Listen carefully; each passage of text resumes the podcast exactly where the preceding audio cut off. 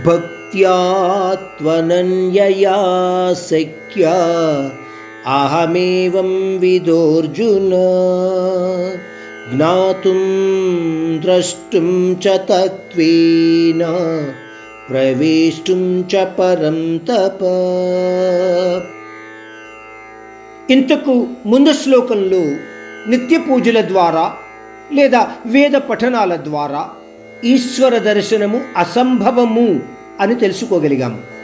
ఈ శ్లోకంలో పరమాత్ముడు అంటున్నాడు కేవలము అనన్య భక్తి మార్గము ద్వారానే నా చతుర్భుజ రూపదర్శనము తత్వజ్ఞాన ప్రాప్తి ఆ విధంగా పరంధామునిలో లీనమవడము అనేవి సంభవము.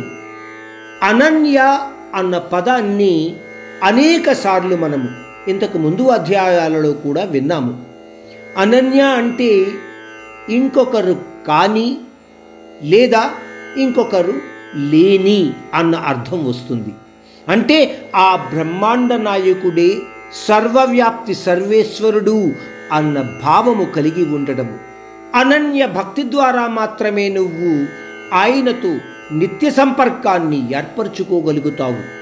అటువంటి భక్తి కేవలము ఆ పరంధాముని ప్రాప్తికి మాత్రమే నీకు ఉపయోగపడుతుంది.